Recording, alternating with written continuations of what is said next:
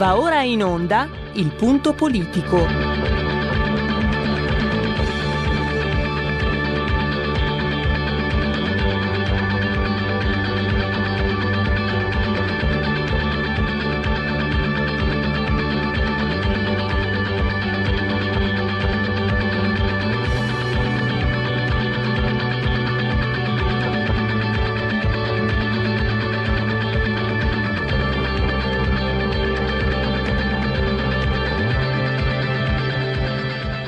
Ma se non state attenti, i media vi faranno odiare le persone oppresse e amare quelle che opprimono.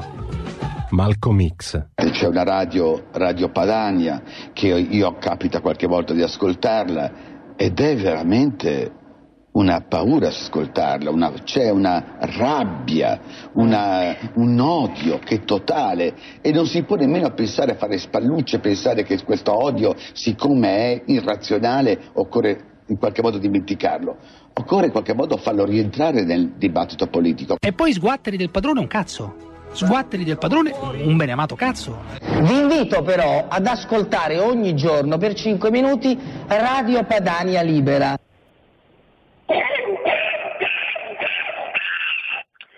Storia del Monte dei Paschi, cronaca di un fallimento che ha visto eh, coinvolti 5 milioni credo, 5 milioni di eh, correntisti, decine di migliaia di azionisti, 40.000 obbligazionisti, lo Stato che ci ha rimesso non meno di 4 miliardi e mezzo. Un fallimento largamente annunciato che però non si è tradotto in fallimento della, di quella che eh, viene definita la banca del partito città, l'incrocio tra la realtà senese e la realtà del PD, al contrario di Banca Etruria, eccetera, non è fallita, eppure c'erano tutti i crismi. C'era anche un rapporto della BCE del 2015 che però dopo è finito in un nulla di fatto. Quello che eh, invece, cioè, e questo è già un'incongruenza, ancora di più colpisce l'aver visto che gli attori, i protagonisti di questo fallimento sono stati tutti premiati ministro, l'ex ministro Piercarlo Padoan che contro ogni logica fa entrare lo Stato, 68% delle azioni, eh, 5 miliardi e mezzo, eh, ci ha rimesso, 900 milioni, eh, ci ha rimesso eh, 4 miliardi e 6 perché quelle azioni adesso valgono 900 eh, milioni, sono soldi nostri comunque, lui non ci ha rimesso. Lui non ci ha rimesso perché è stato eh, messo sullo scranno più alto di Unicredit. Eh, l'ex amministratore delegato Marco Morelli, che ha stretto un accordo definito capa- capestro anche da alcuni consiglieri de- della stessa Monte dei Paschi, un accordo con i francesi di AXA, adesso è amministratore delegato di AXA. Ma se ci pensate in Toscana avevamo già visto cose di questo genere nella realtà anche della, della mobilità regionale, vi ricordate? E poi il, quello che è definito un po' il regista occulto, ma neanche tanto occulto, Alessandro Rivera, che adesso è diventato direttore generale del MEF. E poi eh, non dimentichiamoci eh, Alessandro Profumo, che è stato anche condannato non molto tempo fa, il 15 di ottobre, a sei anni di reclusione, però lui è tranquillamente a capo di Leonardo Finmeccanica. Questa è la sintesi, la ricostruzione insieme a Francesco Bonazzi, la potete leggere anche sulle pagine di Panorama da oggi nelle edicole e anche disponibile online. Poi abbiamo uno sguardo alle mire espansionistiche, il sogno neo-ottomano di Erdogan. Il leader turco Tariq Erdogan che eh, può contare in realtà, noi lo dipingiamo spesso come brutto, sporco e cattivo, ma è un politico, Taip, non Taip, scusa, è un politico che sta lavorando anche a livello diciamo, diplomatico, ha appoggi, simpatie, anche appoggi in Albania, Kosovo, Bosnia, Bulgaria, Ungheria, Serbia, sono voti come direbbe quello, ma è anche un ottimo rapporto col Vaticano che aiuta.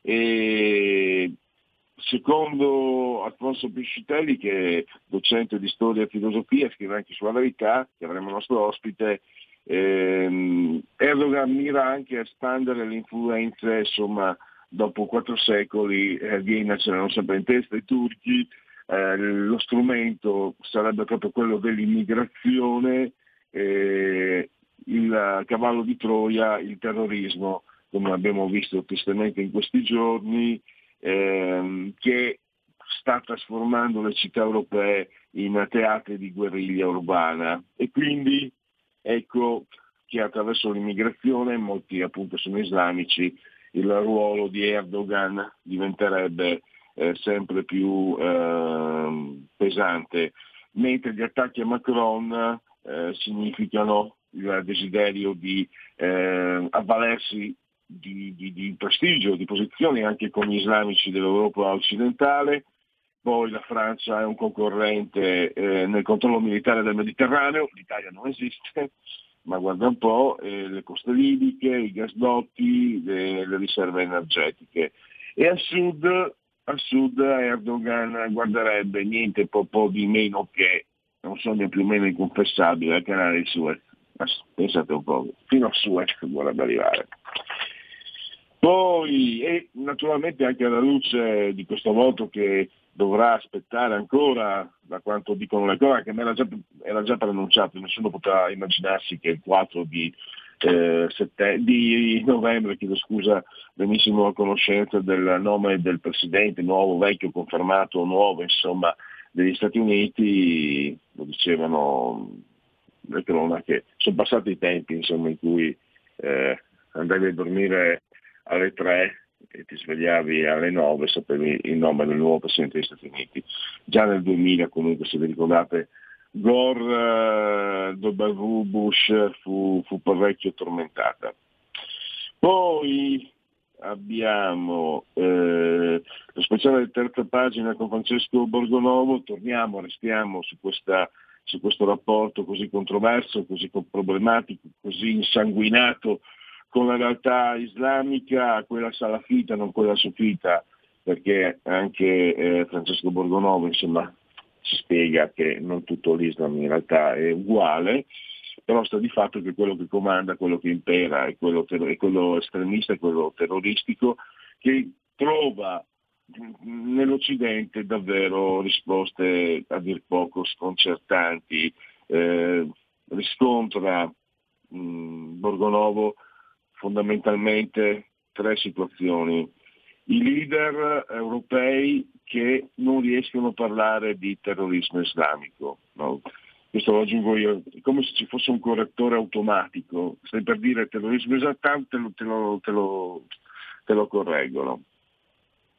E poi eh, questa, questa specie di parola d'ordine, l'odio e la violenza mh, mm, non, non vinceranno, però scusate, dopo il Bataclan, dopo Charlie Hebdo, dopo Nizza, dopo Nizza di nuovo, dopo Vienna, dopo Berlino, a me sembra che l'odio e la violenza sono già entrate in casa e le fanno da padrone, e la fanno da padrone o da padroni.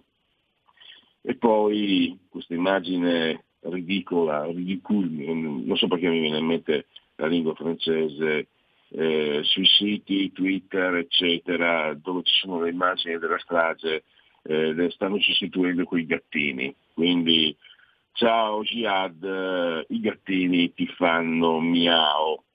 Quindi come scrive poi invece Borgonovo, fanatismo contro scomposta mollezza. È facile capire, insomma, questa è una fotografia molto realistica del quadro eh, molto avvilente ed è facile capire che ci stiamo perdendo tutti. Infine, quello che doveva essere il click day è stato un flop day, o, o meglio ancora il tilt day, il, ieri. Ieri c'era, eh, era il giorno per approvo, apprivo, approvvigion, approvvigionarsi, o i boss, del, del bonus monopattini, già lì ci sarebbe da dire, sta di fatto che alle 9 del mattino il sito del Ministero era già in tilt. Pensa un po'. E interrogazione della Lega Elena Marcanti che in Commissione Trasporti innanzitutto chiede quante persone sono rimaste escluse chiede come mai eh, non siano stati potenziati i server, perché eh, mai sui giornali lo leggevi, vedrete che domani sarà un flop perché si bloccherà tutto. E, insomma, d'altronde se hai eh, diciamo, il ministro della, della, dell'innovazione, della tecnologia, eh, la Pisano, quella di, dell'app Immuni, e, tanto sorprendente come questa ministra 5 Stelle sia immune dalle critiche perché nessun giornale osa nessun giornalista osa chiederle, Ministro, ma l'app Immuni, avevano detto gli esperti che non sarebbe funzionata fin da prima che lei ne parlasse, eppure lei ha investito molto tempo e soprattutto molto denaro e ha fatto mo- perdere molto tempo prezioso in crisi pandemiche. Non ne chiede nessuno conto. Vabbè, andiamo avanti. Eh, dicevo che appunto la Lega chiede questo, la Lega anche chiede che, ven- che si intervenga sul codice della strada perché questi monopattini stanno causando, soprattutto nelle grandi città, ma non, non solo, ma forse perché magari le grandi città eh, salta più all'occhio diciamo, l'incidente, le, l'economia di fatto, qual è il problema? Che creano incidenti, non c'è copertura assicurativa e, e questo naturalmente comporta problemi.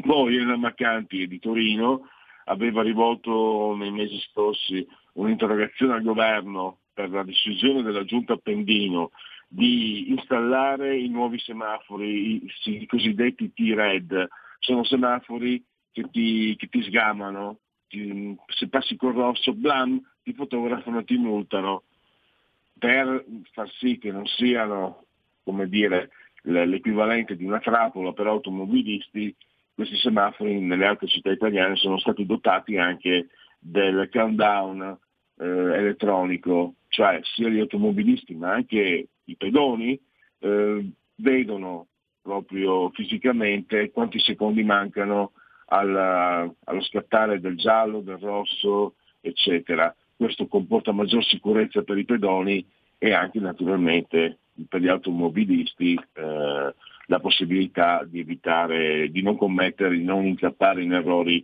che poi comportino sanzioni. E anche da questo punto di vista eh, Elena Maccanti non è stata soddisfatta dalle eh, repliche di questo, di questo governo. Questa è la presentazione, Elena Maccanti non la sentiremo nel più Parlamento canonico delle 14.45 ma alle 15 per problemi eh, diciamo, istituzionali, eh, un'audizione che si è protratta oltre previsto, quindi, quindi io passerei ai convenevoli formulaici, poi anche, già che ci siamo, faremo segni da Lega, poi magari anche qualche sondaggetto, per dirla con, con lui, con dello sondaggetto, diciamo anche sul sondaggetto. Di allora, eh, i convenevoli formulaici mi suggeriscono di ricordarvi che siete simultanei con RPL, radio, l'ex Radio Padania, la vostra voce e la vostra radio, il sottoscritto in telelavoro da remoto, fisicamente in studio Roberto Colombo, saldamente soprattutto di comando regia tecnica, eh, che saluto, entrambi sospesi a 76 metri sopra il livello del mare, 16.4 gradi centigradi sopra lo zero, la temperatura esterna, 22 interno, 86%, l'umidità 1021.8 millibar la E il, il tutto nel, ve lo dico subito, ve lo, ve lo saprò dire, forse ci posso riuscire, nel decimoquarto giorno di Brumaio, mese del calendario repubblicano per i gregoriani, il 309 giorno dell'anno, ne mancano 56. Alla fine, brrr, per tutti mercoledì 4 di novembre, anno domini 2020. Un abbraccio forte, forte, forte, forte, forte, forte, forte alla signora Clotilde, alla signora Carmela, loro ci ascoltano attraverso il televisore, il canale 740-740, ci ascoltate anche eh, cullati dall'agile suono digitale della Radio DAB, oppure attraverso smartphone iPhone, grazie a applicazioni iOS Android dedicate, oppure grazie ad Alexa, accendi RPL Radio, passaparola ve ne saremo riconoscenti e ci potete ascoltare anche attraverso internet. E direi che eh, questi sono i comunevoli formulaici. Naturalmente Colombo se ci sono eh, interventi telefonici, WhatsApp, lo sapete, eh, ho smesso, come quelli che fumano o che bevono anche comunque tecnicamente non sarei in ogni caso in grado di gestirlo, ma, ma, ma comunque in ogni caso sapete che ho smesso. Eh, continuo a fumare ma, non, ma ho smesso con WhatsApp. E dicevo, passiamo magari eh, a, a fatemi eh, gestire perché appunto oggi siamo in collegamento per problemi tecnici, non c'è un collegamento Skype, eh, solo audio, quindi diciamo eh, c'è, qualche, c'è, qualche, cambiamento eh, per quanto mi riguarda nella consuetudine, ma io direi che se eh, Roberto Colombo è pronto possiamo già partire con Segui la Lega. Segui la Lega è una trasmissione realizzata in convenzione con La Lega per Salvini Premier.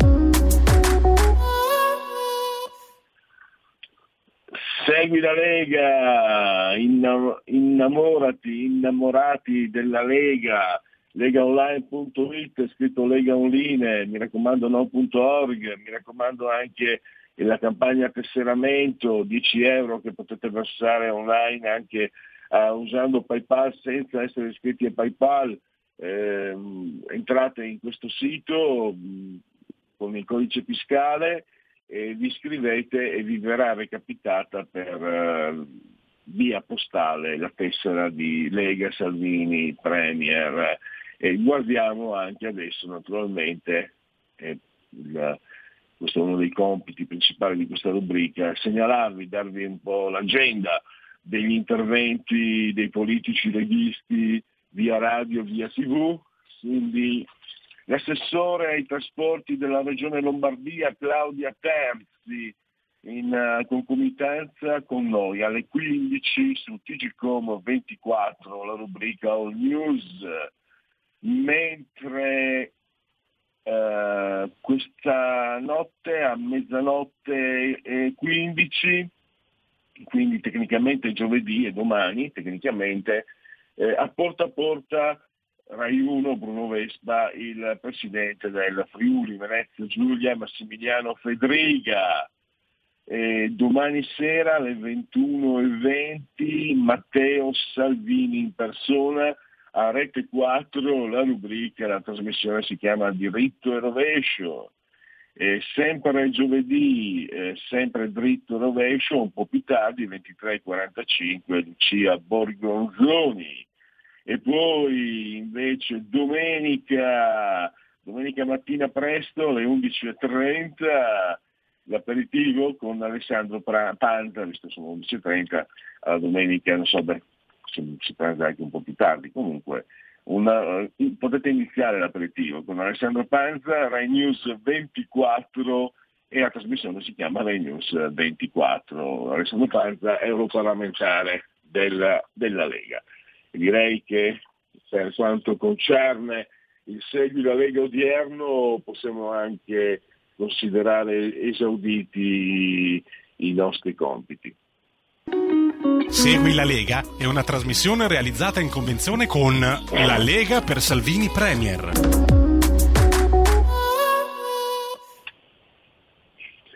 E passiamo adesso al passiamo ha un po' di sondaggi, qualche bel sondaggione. Eh, guardiamoli insieme questi sondaggi. Dunque, eh, allora, du, sondaggio B di media. Lega 25%, PD 22,1, Fratelli d'Italia 15,7, 5 Stelle 14,3, Forza Italia 6,1, Italia Viva 2,9. E poi mh, mm, la fiducia nel governo tre, eh, 43% eh, diciamo favorevole, 52% sfavorevole. E poi ehm, l'alleanza PD 5 Stelle alle prossime amministrative Roma, Milano, Torino, eh, Napoli, dunque eh, favorevoli allora sì ovunque, sia in alcuni comuni, sia al ballottaggio complessivamente eh, 38% favorevoli invece non mai eh, 34%, non so 5%, non mi interessa 23%, quindi credo che questi non siano voti che arriveranno a quel tipo di eh, sodalizio. Sondaggio SVG, ve l'ho già detto ieri, ripetita Juvent, eh, Lega 23,8, PD 20,8, Fratelli d'Italia 15,7, Movimento 5 Stelle 15, Forza Italia 6,2, Italia Viva 3,3. Uh, GMC Demoscopea, dunque i partiti Lega 24,5, PD 20,5, Fratelli d'Italia 16,4, 5 Stelle 16, Forza Italia 6, Italia Viva 3. Eh, fiducia nei leaders eh, Giuseppe Conte 54,4, Matteo Salvini 31,1, Giorgia Meloni 36,6, Silvio Berlusconi 25,2, Luigi Di Maio 26,3, Matteo Renzi 12,6, Carlo Calenda 19,8, Nicola Zingaretti 26,2, Roberto Speranza 33,3, Luca, Zaia 47,5 Vincenzo De Luca 31,8. Ultimo sondaggio di oggi. Eh, il governo sta gestendo bene la seconda parte sulla data dei, sonda- dei contagi, scusa, sì per il 43%, no per il 53%, il 4% non sa, non sa, non sa. Lei direbbe che l'aumento dei contagi sia dovuto principalmente alle scelte sbagliate delle regioni, 29%, ai comportamenti sbagliati da, tenuti da troppi cittadini, 62%, altro 9%. Per affrontare la pandemia oggi sarebbe meglio eh, lasciare un'apertura totale in tutto il paese 15%, Chiusure mirate nelle aree maggiormente colpite 62%, chiusura totale 18%, non sa il 5%. Allora ci fermiamo, eh, lo, lo, comunico eh, diciamo, a parteciparvis anche alla regia, la pausa sarà particolarmente canzone, quindi una, una breve pausa per avere il prima possibile eh, Elena Marcanti e quindi non ritardare troppo il collegamento successivo con Francesco Bonazzi e il Monte dei Paschi. Il futuro appartiene a chi fa squadra. Le radio italiane si uniscono per giocare la partita da protagoniste. Nasce l'app Radio Player Italia. 140 stazioni in una sola rete. Scegli la tua preferita e ascolta il suono perfetto del digitale. Gratis, senza registrazione. Senza interruzioni. Compatibile con tutti i device. Le notizie, la compagnia. La musica scelta da chi la ama, la conosce e la vive. Scarica Radio Player Italia. Il futuro batte con la radio nel cuore. Anche RPL è disponibile su Radio Player Italia.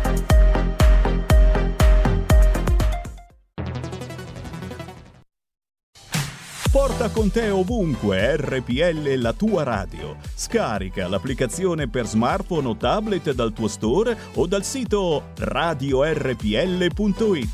Cosa aspetti?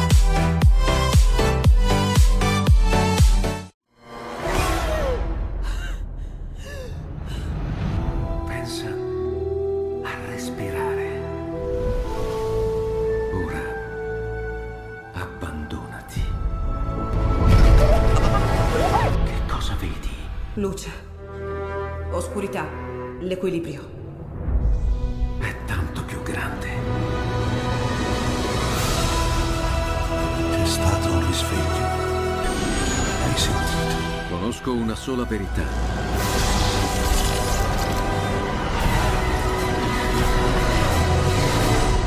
Movie Time ti fa entrare nel vivo del cinema, ti fa sentire come se fossi tu il protagonista del grande schermo.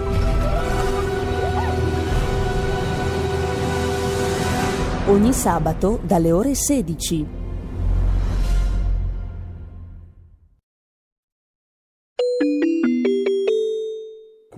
Parlamento.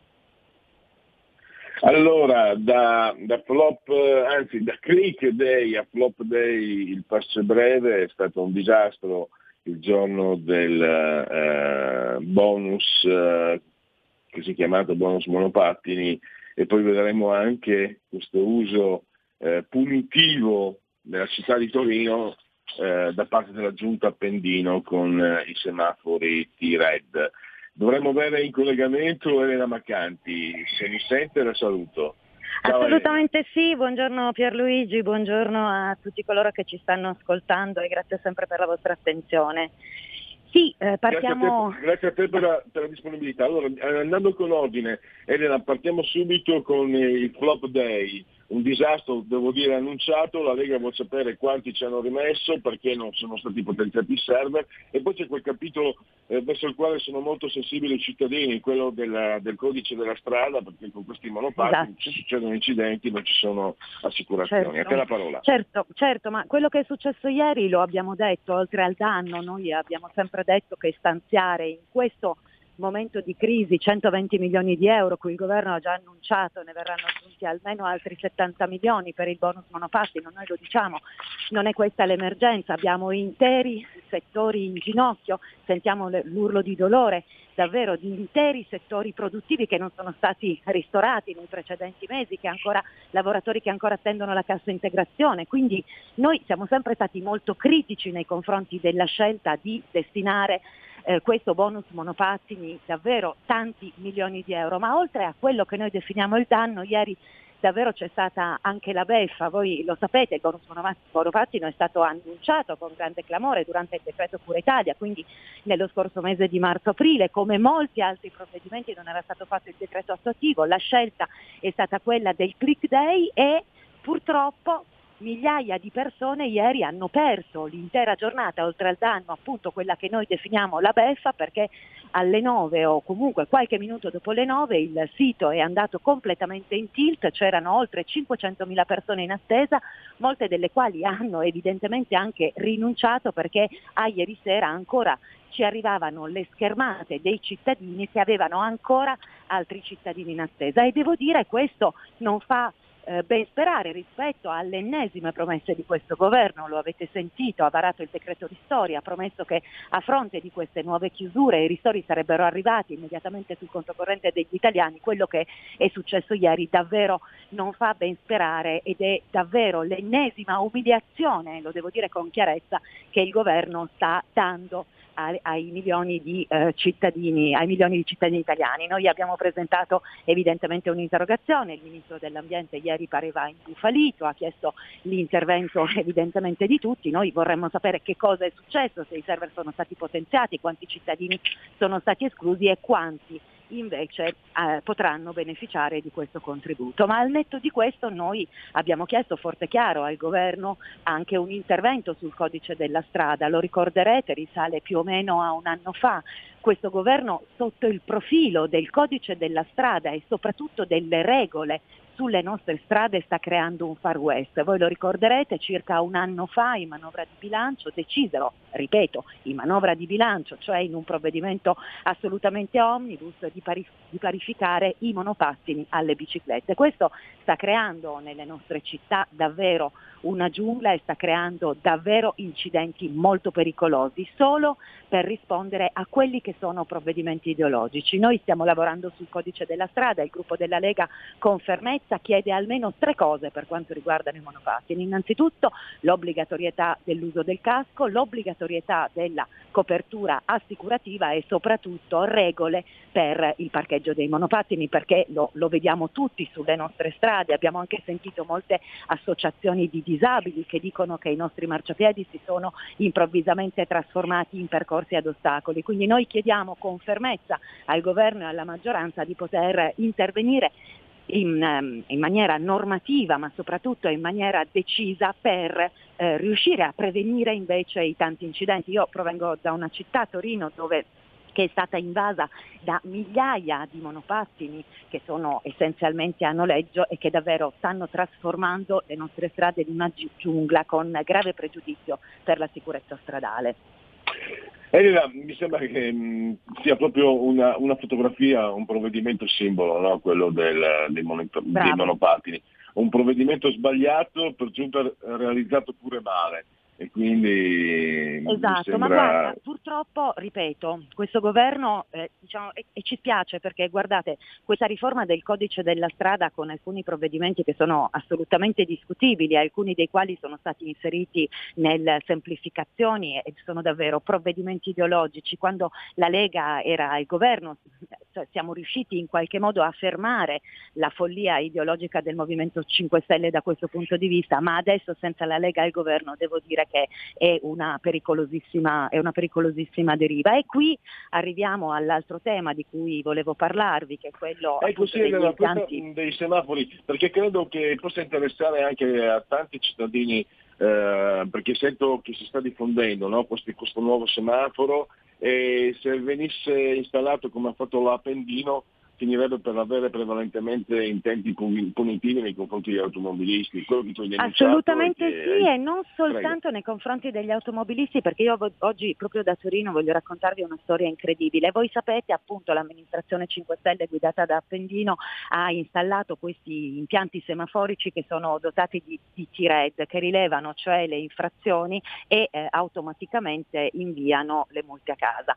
Eh, premesso che occorre evidentemente rispettare questo lo dico evidentemente il codice della strada, ma non si possono trasformare questi impianti semaforici in vere e proprie trappole per i cittadini. Allora noi che cosa abbiamo chiesto? Noi abbiamo chiesto che perlomeno quegli impianti semaforici dotati di T-RED potessero essere dotati anche del cosiddetto countdown che eh, in maniera assolutamente chiara e trasparente informa l'automobilista di quanto tempo ha per superare l'incrocio. Vi dirò di più, c'è un decreto ministeriale che in qualche modo lo impone, cioè eh, sostanzialmente dice che nei nuovi impianti semaforici devono essere eh, appunto inseriti i countdown. Ieri il governo ci ha risposto, ci ha detto che eh, probabilmente renderà più cogente questa disposizione, ovviamente noi ci siamo dichiarati assolutamente insoddisfatti perché se c'è una cosa che questo governo non fa è proprio quella di prendere posizioni per stabilire delle regole chiare.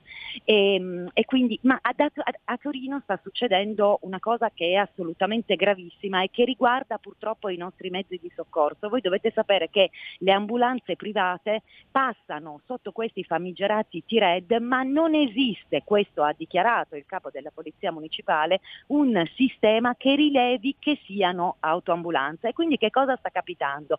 Eh, da mesi ormai sta capitando che eh, queste associazioni private che soccorrono cittadini che hanno inserita la sirena stanno ricevendo eh, decine, decine, decine di multe per il passaggio sotto i T-RED, poi è necessario evidentemente fare ricorso, ma non soltanto eh, gli autisti volontari, e ripeto, si tratta di volontari che fanno questo lavoro togliendo del tempo alla famiglia, al riposo e insomma anche allo svago, stanno addirittura ricevendo la decurtazione dei punti sulla patente e affrontano una vera e propria odissea. Lo ripeto, si tratta di volontari che devono fare ricorsi, molto spesso per carità i ricorsi vengono poi vinti, le multe vengono annullate. Sulla decurtazione punti c'è qualche problema perché eh, dipende dal MIT e non dall'amministrazione comunale, ma che devono affrontare davvero un'odissea che non meritano, perché, lo ripeto, i semafori è giusto far rispettare, è giusto attuare qualunque misura preventiva per la nostra sicurezza, ma non i nostri semafori e le nostre strade non devono essere trappole per gli automobilisti. Ci vuole trasparenza eh, assoluta. Eh, guarda caso anche lì una, una giunta 5 Stelle. Eh, Assolutamente dico... sì, che però Pierluigi lo dico ovviamente e, e di parte insomma, nel 2021 abbiamo la possibilità di mandare a casa. Eh, assolutamente, visto uh, la conclamata specie dirlo, cioè, non è che sia un piacere perché poi nel momento in cui eh, sono costoro ad amministrati, eh, siamo noi cittadini a rimetterci, se sono incapaci i primi a rimetterci siamo noi, però è anche de- doveroso denunciare l'inadeguatezza di costoro. Elena, io ti ringrazio davvero e a risentirci al più presto. Molte, molte grazie a voi, un saluto a tutti, grazie ancora. Bene, allora... Qui Parlamento.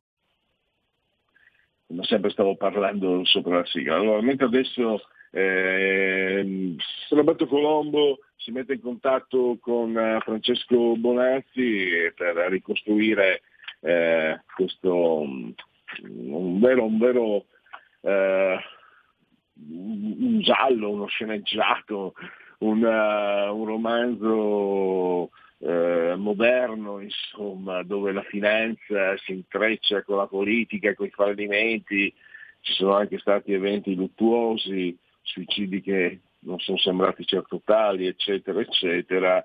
Stiamo parlando di Monte dei Paschi, la terza banca italiana, che ha visto eh, gli attori, i principali attori protagonisti, come dire, addirittura essere premiati nonostante abbiano condotto questa, um, questo, questo eh, ente finanziario eh, al tracollo. Tra poco adesso aspetto un segnale per... Um, È pronto. Per, eh, non so se allora se abbiamo Francesco Bonazzi in linea, lo saluto prima di tutto. Mi senti Francesco? Sì, ciao, buongiorno a tutti gli ascoltatori. Allora, innanzitutto eh, ciao e grazie. Eh, agli ascoltatori segnalo eh, Panorama che è uscito oggi in edicola, lo trovate anche online e potete leggere proprio questa inchiesta, questa ricostruzione eh, di una vicenda molto articolata, mo- molto complessa. Io sono partito quasi dalla fine, Francesco, ma ti do subito la parola per ricostruire a beneficio di chi ci ascolta eh, quello che è l'oggetto della tua, della tua inchiesta. Eh, gli attori, i protagonisti, i nomi li conosciamo da, da, da, da Padoan a Alessandro Profumo, a Marco Morelli e poi Alessandro Rivera, insomma coloro che hanno portato, che hanno contribuito a spingere Monte dei Paschi sul baratro, chissà come mai sono tutti eh, sui posti di comando, no? anche sì. particolarmente, particolarmente mi ha colpito anche la, la vicenda del, del, dirigente che è diventato amministratore eh, del Marco Morelli. Diciamo. sì, sì. Allora, a te, a te, la parola Marco per, per spiegare, e eh, scusami Francesco per spiegare agli ascoltatori tutta questa intricata vicenda. Ah, e partendo anche da questo, eh, per colpa, mi permetto di dirlo, di Giancarlo Paduan, noi cittadini ci rimettiamo 4,6 sì, miliardi, esatto. perché 5 miliardi e mezzo eh, usati da Paduan, messi per eh, rilevare il 68% delle azioni, sono andati a ramengo, come si dice dalle mie parti, e per non parlare poi dei, dei correntisti, che forse magari quelli non so se ci hanno rimesso, sicuramente ci hanno rimesso gli azionisti e gli obbligazionisti, esatto, 40.000 obbligazionisti e 10.000 azionisti. A te la parola.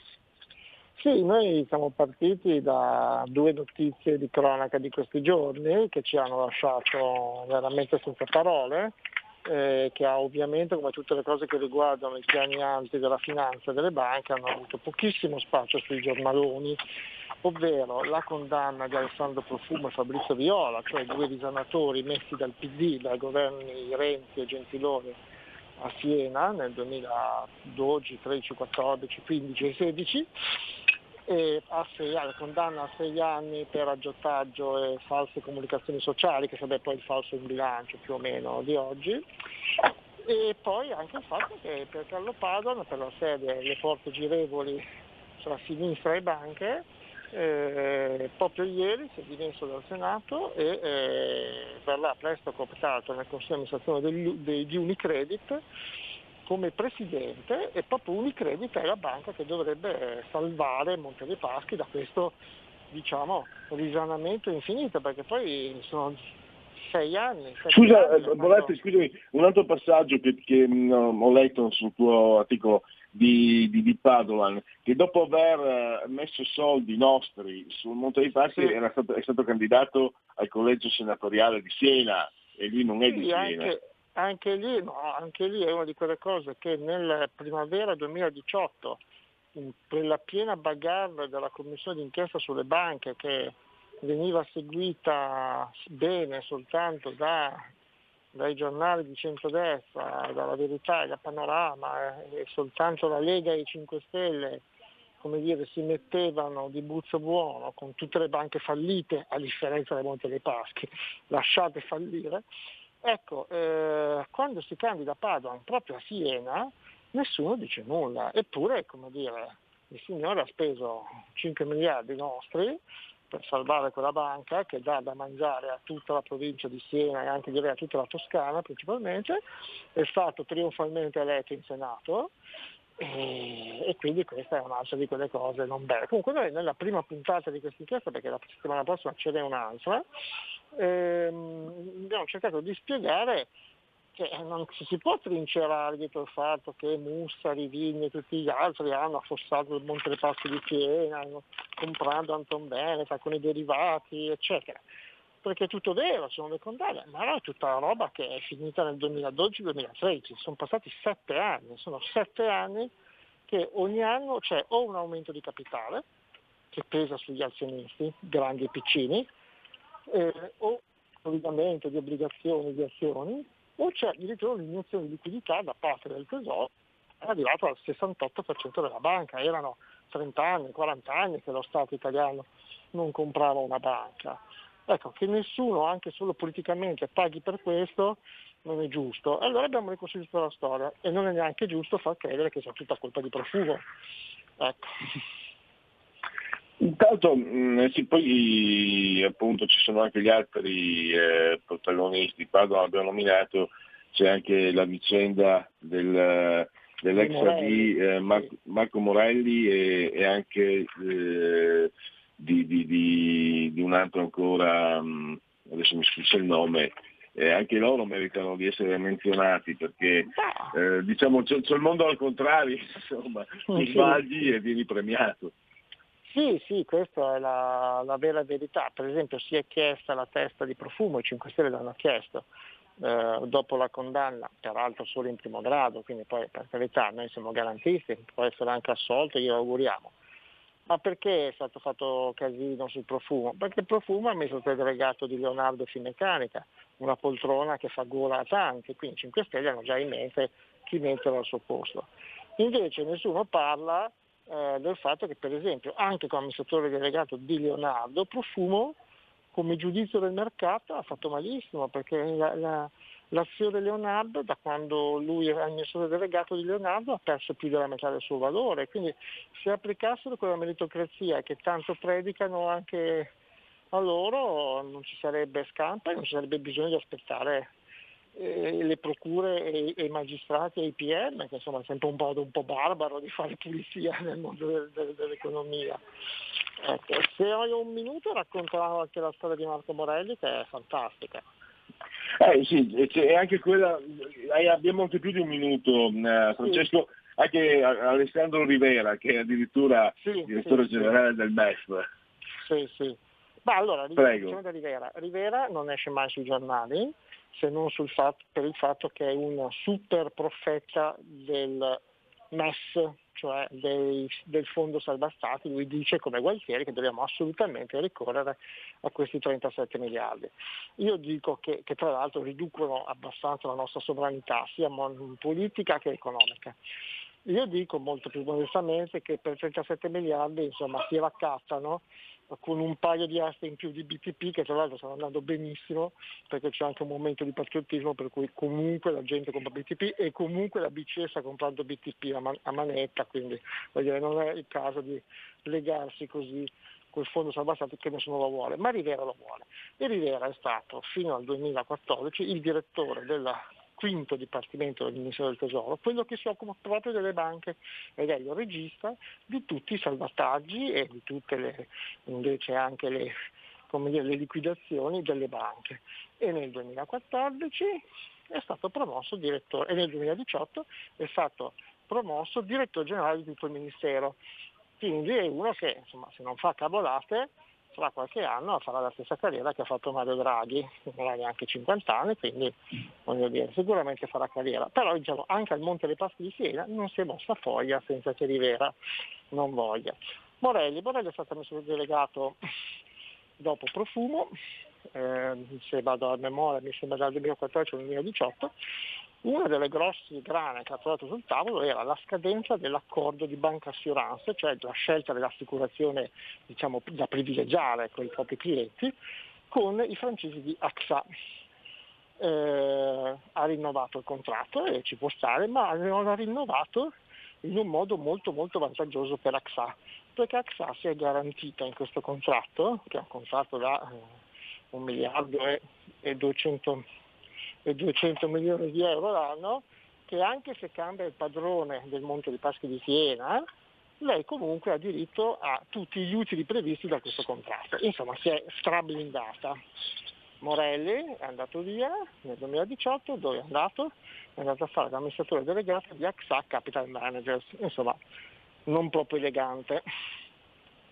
Tanto, mh, mm, proprio con uh, una giornalista della, della, della, vostra scuderia, Lauro della Pasqua, tempo fa parlavamo della mobilità in Toscana e del fatto che la mobilità pubblica, il trasporto pubblico toscano eh, sia stato venduto ai francesi, cioè, c'è, c'è, una strada privilegiata, sembra quasi, detto magari in modo un Guarda, po' semplicistico. Sì, assolutamente sì, è un, personalmente un credo fisso, sia per la verità che per Panorama, quando c'è stata la diatriba tra Fincantieri e Francia per l'acquisizione dei cantieri di Saint-Nazare, abbiamo messo in fila per esempio tutti i papaveri italiani, manager e politici che hanno la Legion d'onore francese che non viene regalata a, a chiunque e abbiamo fatto un elenco di tutti gli incroci con la Francia e con tutti gli amici dei francesi. Sono tanti e per quanto riguarda diciamo, la politica e i partiti posso dire diciamo, a memoria che sono concentrati per il 99%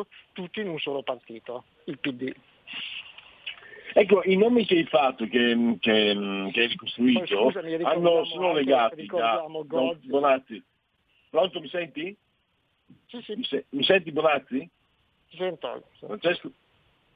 Sì. Se, se, mi, se, mi, senti volevo chiederti, questi nomi che abbiamo fatto, da Profumo, Padoan, Morelli e Rivera, cioè hanno, sono collegati da un filo rosso e anche però, come dire, sono molto europeisti eh, a me piace dire euroinomani, costoro mi sembra. Buona questa. sì, sono decisamente...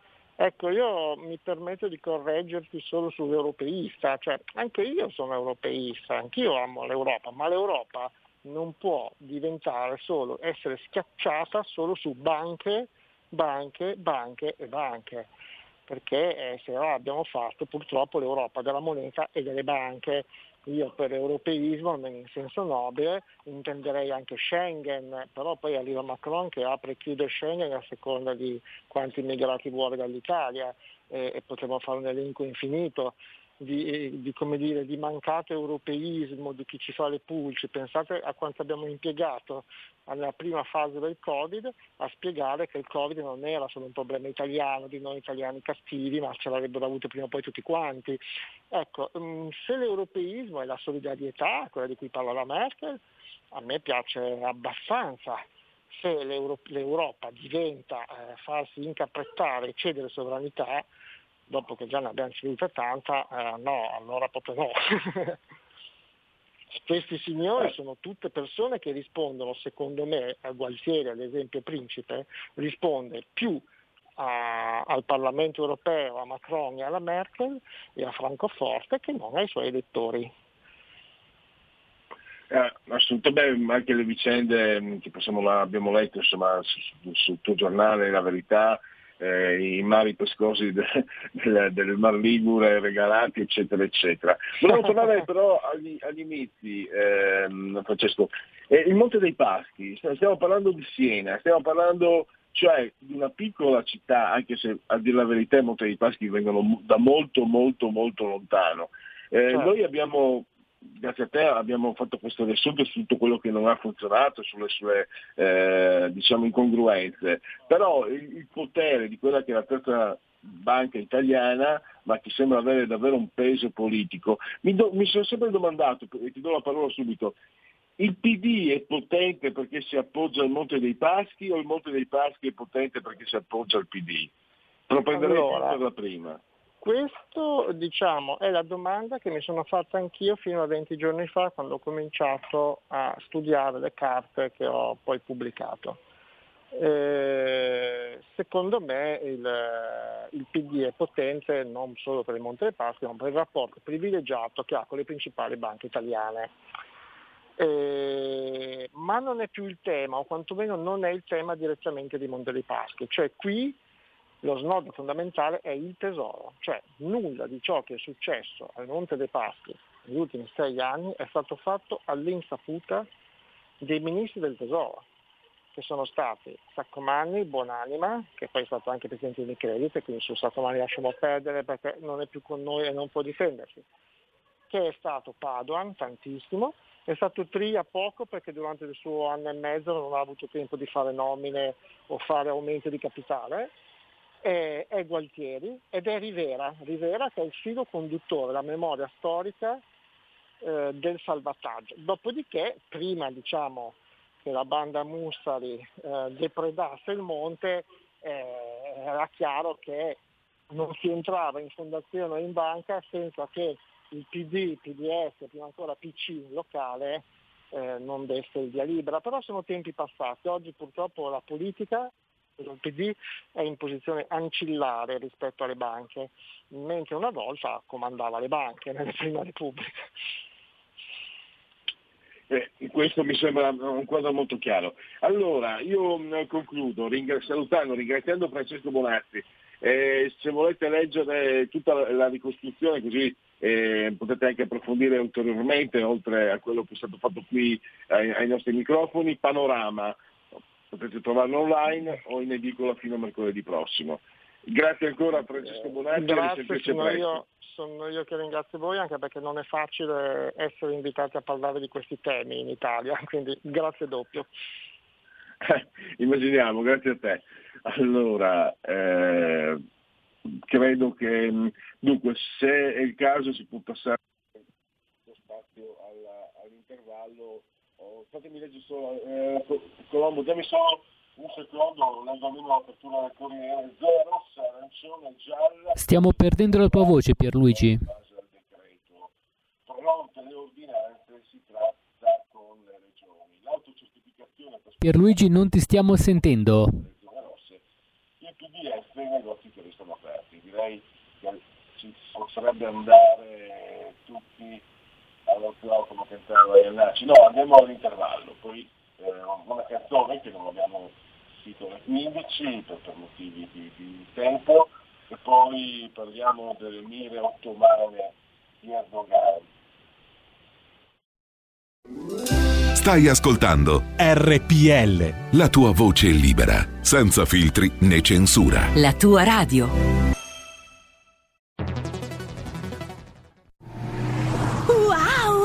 Veloce tu! Chi ha parlato? Sono la Digital Radio! Ah, proprio te cercavo. Senti, eh, non capisco assolutamente niente di questa cosa del DAB. Analogico che non sei altro. Il DAB è il sistema digitale per ascoltare la radio con il suono perfetto. Capito?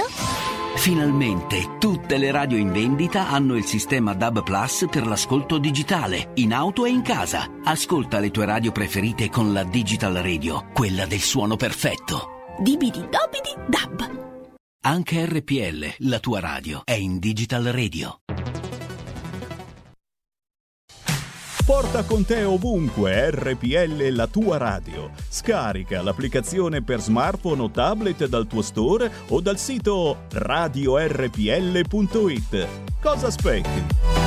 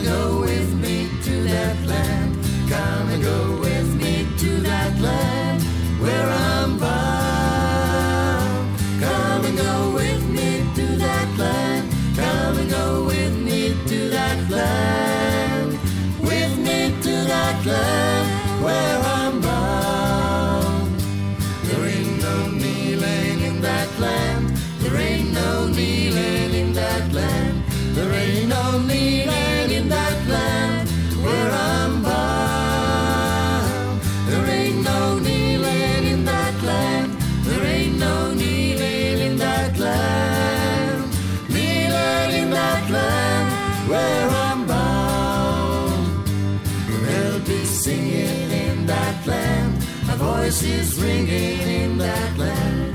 There'll be freedom in that land where I'm bound. There'll be singing in that land. There'll be singing in that land. Freedom in that land where I'm bound. Well, I'm gonna walk the streets of glory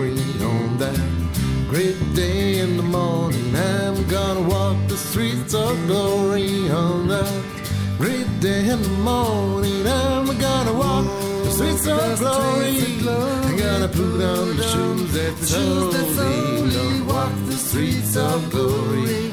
Hallelujah. Don't you wanna hear the children singing on that great day in the morning? Don't you wanna hear the children singing on that great day in the morning? Don't you wanna hear all the children singing? Big gold bells are ringing. Don't you wanna hear all the children singing? Hallelujah. Don't you wanna stand in the line together on that great day in the morning? Don't you wanna stand in the line together on that great day in the morning? Don't you wanna stand in the line together? Shake hands with one another. Don't you wanna stand in the line together? Hallelujah.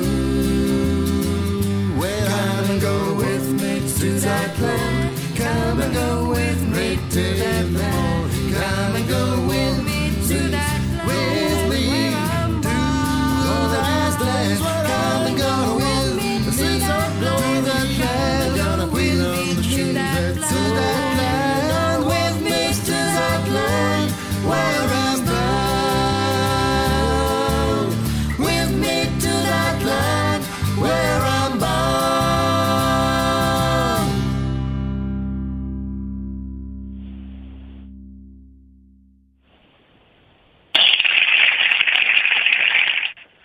sentite, questi sono, erano gli applausi per eh, la proposta musicale che proviene direttamente dal nostro tecnico assiso sulla tolda di comando in regia tecnica Roberto Colombo, linee aperte per chi volesse intervenire, tra sei minuti scocca, scatta la sigla della terza pagina e eh, parleremo del, ripeto ancora, mire espansionistiche di eh, Erdogan. Intanto vediamo di darvi aggiornamenti sulla corsa che più sta appassionando il pianeta. Biden recupera in Michigan, duro scontro contro Trump. Il Tycoon minaccia ricorso in quattro stati chiave, sarà decisivo il voto postale. Il verdetto slitta, Biden attende, sottolinea serve pazienza, Trump canta vittoria, attacca non lasceremo che ci rubino le elezioni, ma Twitter segnala l'uscita. Democratici mantengono il controllo della Camera e testa a testa al Senato, poi L'affluenza record, questo lo saprete già, 68%, non era così alta da cent'anni a questa parte.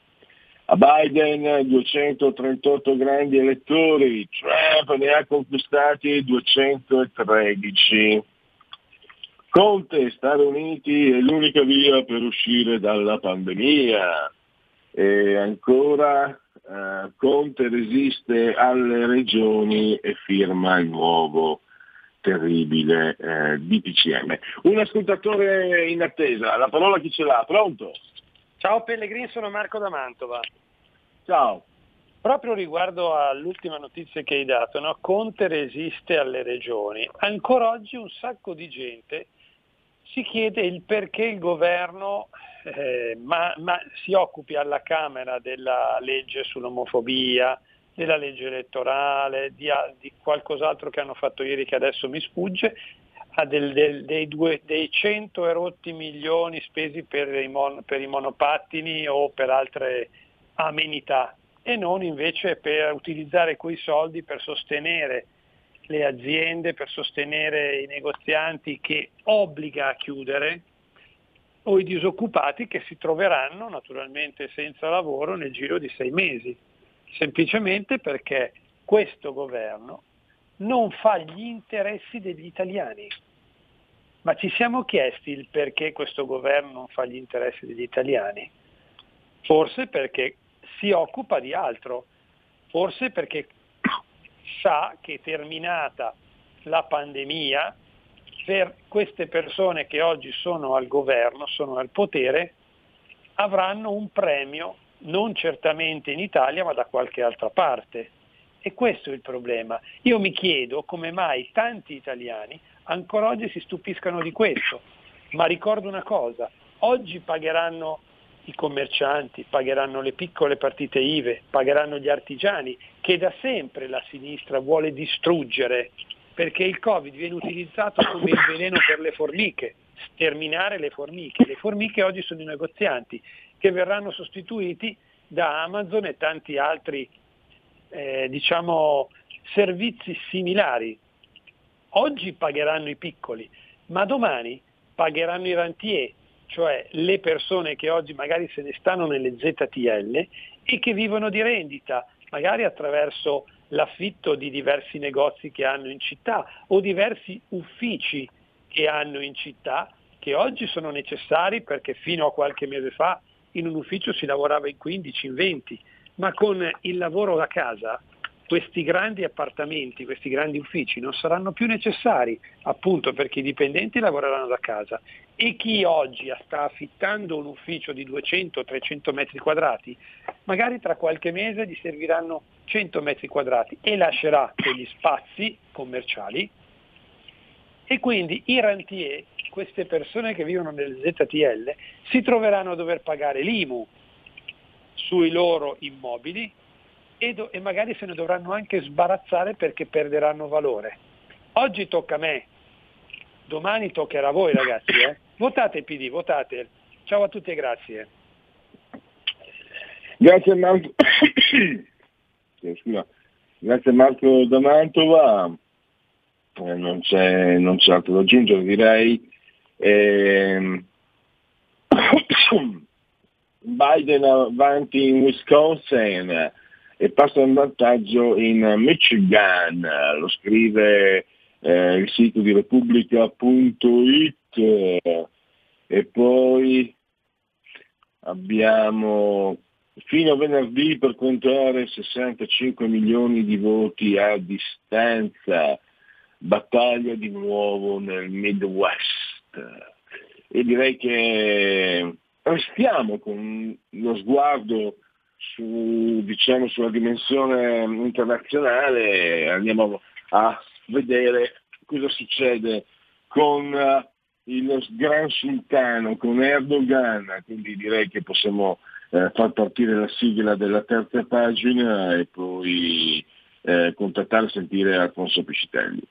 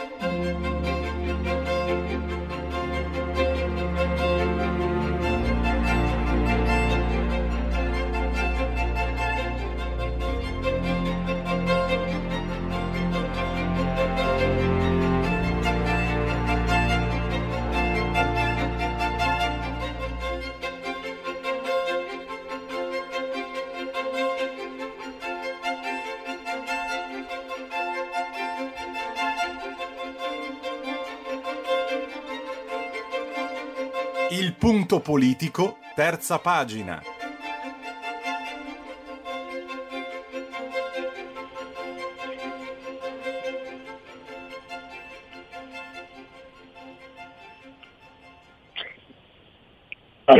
Allora, eh, innanzitutto mm, eh, saluto e ringrazio eh, per eh, la sua eh, disponibilità, lo abbiamo al telefono il professor Alfonso Pescitelli, eh, docente di storia e filosofia, eh, collaboratore anche della Verità. Buongiorno professore, grazie per essere qui con noi. Sono, sono vostro ospite affezionato, sempre lieto di, di sentirvi. Allora, professore, uno sguardo eh, che, ci, mh, che secondo me aiuta soprattutto eh, diciamo la nostra parte, no? Voglio dire, io parlo per me, parlo come leghista, io che insieme eravamo migliaia dicembre 2004 contro la Turchia in Europa, eccetera, eccetera. Insomma, lo confesso, abbiamo una visione magari un pochino, come dire, a una dimensione. In realtà eh, Erdogan è un fenomeno complesso, è un fenomeno che rispetto a 16 anni fa è cresciuto moltissimo, è un fenomeno che, come ha scritto lei eh, recentemente, ha delle mire eh, espansionistiche non da poco. eh, riassumo, forse magari anche con un po' di, di- di- di- eh, eccedo forse, ma non, non so quanto, da Vienna a Suez, insomma non si accontenta di poco, non è uno che, che- che, come dire, se ne sta lì in disparte Erdogan, ma mi sembra di capire comunque delle, come dire, delle, i, i mezzi potrebbe anche averli, anche se potrebbe magari fare poi la fine eh, della, della rana di, di Fedro che vuole imitare il bue e poi finisce per scoppiare da sola. A lei la parola. Beh, quella, quella della rana è una celebre poesia, una favola greca classica, per cui probabilmente i greci glielo augurerebbero di fare la fine appunto della rana che vole- voleva, voleva diventare grande come un bue, per cui si gonfiò, si gonfiò fino a quando poi alla fine scoppiò.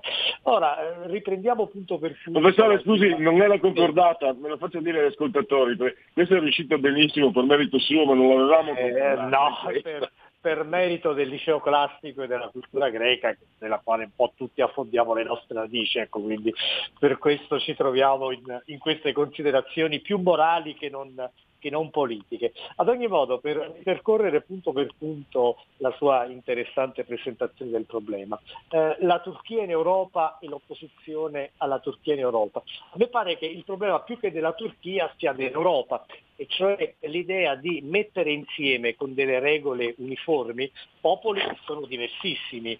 Eh, insomma, se già tra noi mediterranei e nord europei abbiamo delle difficoltà di convivenza sulla base di una struttura, come dire, eh, omogenea, eh, con regole del tutto comuni, dalla politica economica alle, alle luci accesi delle automobili in autostrada, per fare un esempio molto pratico. Figuriamoci quali problemi debbano esserci nel momento in cui tu pretendi di portare la Turchia in Europa. Ma quelli che volevano portare la Turchia in Europa poi pretendevano in un certo senso di pedagogizzarla, e cioè tu entri in Europa, diventi grosso modo eh, laica come i francesi, come gli inglesi, come i tedeschi da qualche decennio. Questa impostazione che potremmo definire di dirigismo morale, nel senso riplasmiamo i popoli, è fondamentalmente fallita e la Turchia è proprio un esempio significativo di questo fallimento, perché parliamoci chiaro, eh, la Turchia era laica perché c'era una classe dirigente di generali, di militari, che erano gli eredi di Mustafa Kemal Atatürk, che imponevano la laicità con grosso modo un colpo di Stato ogni 10-15 anni. Poi a un certo punto è emerso Erdogan, che ha dato una reinterpretazione del nazionalismo turco, e cioè eh, ha sottolineato il fatto che la Turchia doveva essere forte nel tempo presente, ma nello stesso tempo recuperando le sue radici, che sono radici, sono radici islamiche, sono gli eredi di Maometto, di Maometto II che entrò in Costantinopoli e la trasformò in Istanbul e che trasformò la, la Basilica della Santa Sofia in una moschea. Ora, di fronte a questo recupero di radici profonde, si infrange il tentativo europeo di eh, inglobare la Turchia e di trasformarne, di trasformarne il carattere. Uno dei motivi di forza di Erdogan è quello appunto di aver espresso, come dire, in termini postmoderni eh, l'orgoglio turco, recuperando nello stesso tempo le radici della Turchia che ci piacciono o no sono radici, sono radici islamiche. Io avrei detto qualche anno fa eh, massima collaborazione, massima cooperazione economica con la Turchia, premesso che i turchi sono turchi e noi siamo europei, siamo italiani, francesi, tedeschi. Il miglior modo per farli, far litigare i popoli è chiuderli in una gabbia, una gabbia troppo stretta e troppo stringente. Questo avrei detto qualche anno fa. In questo momento c'è oggettivamente un problema di eccessivo protagonismo della Turchia e pensiamo che è presente su 5-6 scenari che rischiano di essere scenari di guerra la Cipro Nord alla competizione con la Grecia nell'Egeo, alla eh, vicenda siriana in cui ovviamente la, Turchia voleva giocare un ruolo, un ruolo importante, al Caucaso dove i turchi sono accanto agli azeri eh, nel confronto con gli armeni del Nagorno-Karabakh fino ad arrivare alla, alla Libia dove loro preso la parte consistente di Libia, la, la vecchia Tripolitania e praticamente ci hanno ci hanno scalzati. Eh, sì, io ho l'impressione che Erdogan stia facendo il passo un po' più lungo della gamba. Ehm, oltre alle aree diciamo, dove Erdogan eh, riscontra consensi di Albania, Bosnia, Kosovo, ma anche Bulgaria, Ungheria e Serbia, c'è il passaggio, professore, che mi interessa, lo sguardo verso Vienna, no? dopo il 1683, insomma, eh, i quello turchi fu, hanno, hanno un conto aperto. Cercarono di entrare in Europa, diciamo. Eh. Attraverso l'immigrazione, spiega lei professore, eh, come, come, funziona? Come c'è nella testa di, di Erdogan, come, come starebbero muovendosi questi meccanismi? Sì, facciamo, facciamo, una premessa. In Italia quando si parla di immigrazione lo si affronta come un tema come dire, emotivo, umanitario, ma bisogna prendere atto del fatto che eh, gli spostamenti di eh, grandi masse di persone sono oggetto di tattiche e di strategie, e di strategie geopolitiche. È evidente che la Turchia utilizzi la, la bomba demografica per forzare i confini della Grecia, per forzare destabilizzazione nel, nelle regioni eh, che appunto la Turchia intende disturbare, tra virgolette. Nello stesso tempo, nello stesso tempo, riferimento alla Germania, c'è proprio il tentativo di eh, capillare radicamento demografico. Qualche anno fa Erdogan esortò le donne turche che sono in Germania a fare almeno cinque figli, a fare cinque figli in modo da stabilire rapporti demografici di forza nel, nell'immediato, nell'immediato, futuro. Chiaramente in questi spostamenti di, di flussi di persone eh, beh, all'interno ci sono, ci sono anche i, i, terroristi, ma a questo punto io li chiamerei guerriglieri, nel senso che persone direttamente intenzionate a portare la guerra in un territorio che appunto essi intendono dominare, destabilizzare. Eh, il, il terrorista di Vienna dell'altra sera, se ho capito bene, eh, è, nato, è nato a Vienna, ma forse questo non significa granché, o ha cittadinanza austriaca, ma eh, deriva eh, prossimamente dalla Macedonia del Nord, avendo radici etniche nell'Albania, nell'Albania islamica. Eh, è una regione che rappresenta uno dei tre santuari come dire, neo-ottomani della, della, dei Balcani, eh, la Bosnia, il Kosovo, ehm, la, la terzaria adesso oddio, mi sfugge piccola gaffa, però comunque insomma sono presenti, eh, e l'Albania stessa, certo, e l'Albania stessa, sono delle aree, delle enclavi musulmane neanche tanto piccole nei Balcani, guardano più alla Turchia che non all'Europa. E nello stesso tempo la Turchia è seriamente intenzionata ad utilizzare queste, queste, comunità, questi gruppi anche fortemente radicalizzati come, come pedine. E L'Europa deve, deve comprendere che se non ripristina il concetto realistico di frontiera, eh, rischia, di essere, rischia di essere, un, campo, un campo di battaglia. Si noti, si noti, il parallelismo. Quando non abbiamo voluto accettare che vi sia la frontiera rispetto a certe pressioni di moltitudini umane, di lì a qualche anno ci siamo trovati ad avere eh, i mercatini di Natale eh, circondati da barriere di cemento perché eh, era avvenuta l'esplosione del terrorismo urbano a Parigi, a Londra e allora a quel punto viene limitata radicalmente la, la libertà di movimento degli europei stessi nelle loro città esattamente come è accaduto in questo 2020.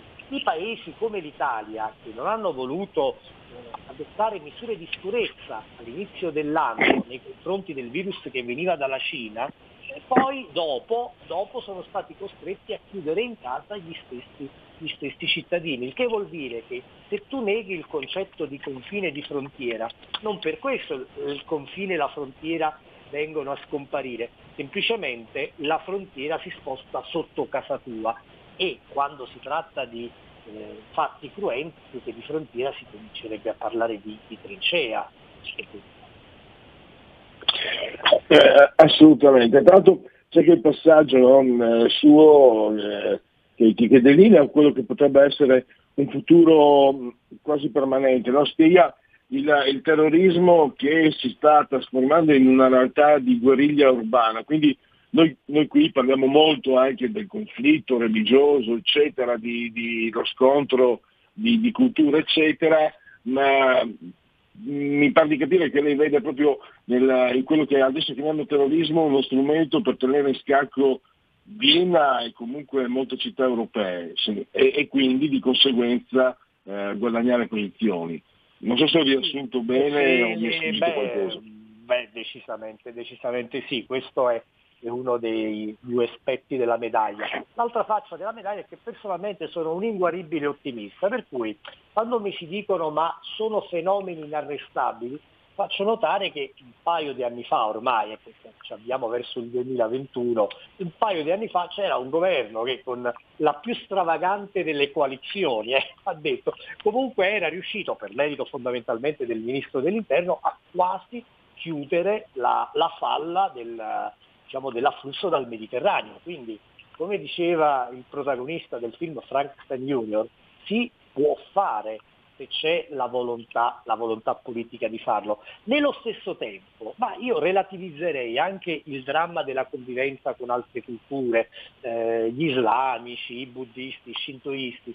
Se in una società vi è una eh, netta maggioranza che è quella che corrisponde alla popolazione di origine, ma non c'è nessun problema che vi siano delle quote di, di, persone che vengono da altre culture, da altri continenti. La questione è fondamentalmente di quantità. Oltre una certa soglia beh, eh, si avvi- ci si avvia verso una Babele. Queste sono considerazioni che neanche sono di geopolitica, ma sono di comune buonsenso. Assolutamente. E secondo lei, ehm, professore, noi stiamo seguendo eh, questo testa a testa, no?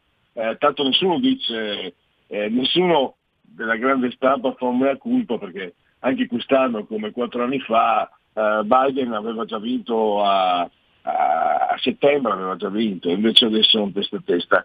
Quello che succede negli Stati Uniti, secondo lei, come, come può essere atteso da Erdogan, alla luce di quello che abbiamo detto fino, finora?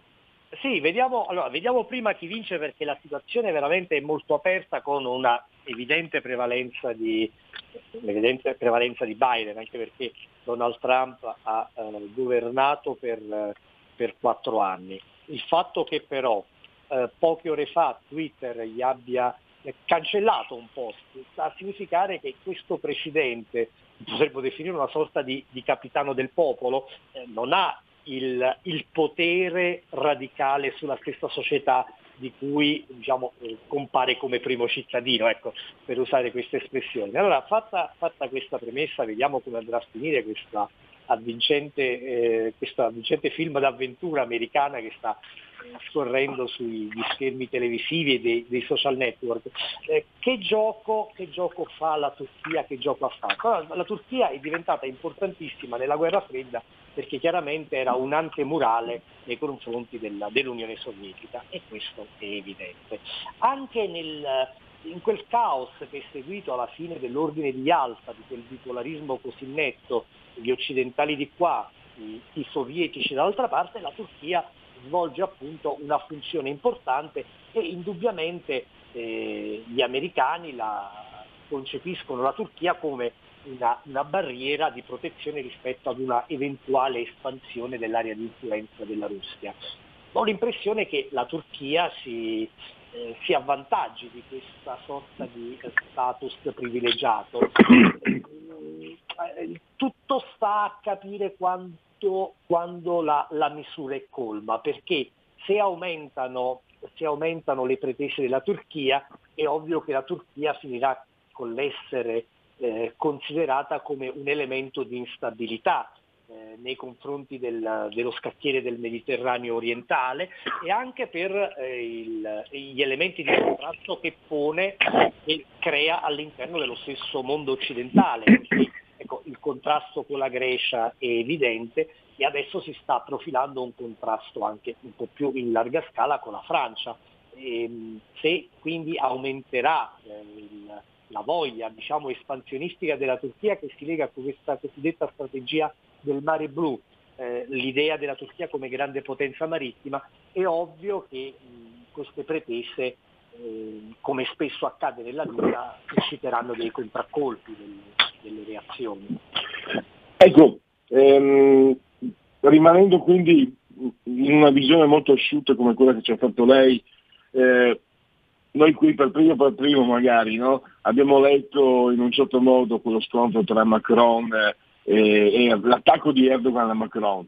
Diciamo, penso di poter dire, dopo le sue considerazioni, mettiamo da parte Islam, cristianesimo, queste cose qua, è solo una questione di potere, il, il, il, il controllo del Mediterraneo, la Libia, le, gli approvvigionamenti energetici. Diciamo che eh, è uno specchietto per la lodole quello della, della religione, probabilmente. Eh, eh, eh, sì, nello stesso tempo però nel momento in cui vengono evocati eh, valori religiosi, poi dopo si scatenano anche delle reazioni emotive, perché è chiaro nel momento in cui Macron, allora, Macron esprime lo spirito beffardo e laicista della, della Francia per così dire giacobina, per cui lui a un certo punto ha patrocinato quasi quelle, mi sia, mi sia consentito, quelle vignette che lasciano un po' il tempo che trovano della, della rivista Charlie Hebdo che qualche, qualche anno fa ha preso di vita anche in una maniera molto squallida noi italiani dopo il terremoto, dopo un triste terremoto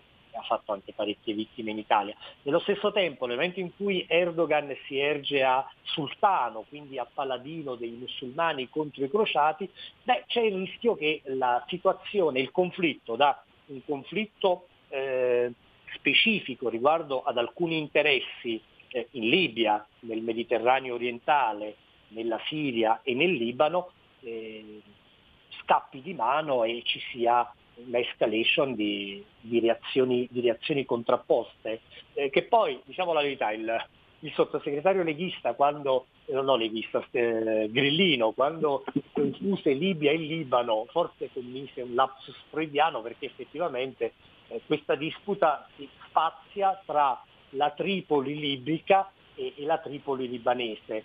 Eh, ci, dovremmo, ci, dovremmo, però interrogare se l'Italia non debba adesso sviluppare un suo pensiero strategico per tornare, eh, non dico protagonista, ma almeno presente in questi scenari dove era presente e addirittura protagonista fino a qualche anno, a qualche anno fa. quindi dobbiamo interrogarci sul fatto che l'Italia deve tornare a concepirsi come soggetto, come soggetto storico nel Mediterraneo e ne avremmo, cioè. ne avremmo le potenzialità. Siamo sempre una grande potenza industriale e siamo una lunga portaerei nel Mediterraneo che va dalle Alpi fino a metà del Mediterraneo, quindi insomma la posizione strategica c'è, basta capire le nostre potenzialità.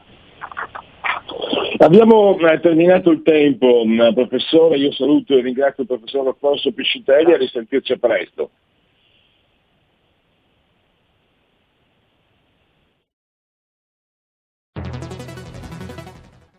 Hai sentito? Le radio italiane si mettono insieme per amore. Per amore della radio. Una grande storia meritava uno straordinario futuro. Nasce l'app Radio Player Italia 140 stazioni in una sola rete. Scegli la tua preferita e ascolta il suono perfetto del digitale. Gratis, senza registrazione, senza interruzioni. Compatibile con tutti i device. Naviga, esplora e scopri l'universo dell'audio. Ti sorprenderà. Scarica Radio Player Italia. Il futuro batte con la radio nel cuore. Anche RPL è disponibile su Radio Player Italia.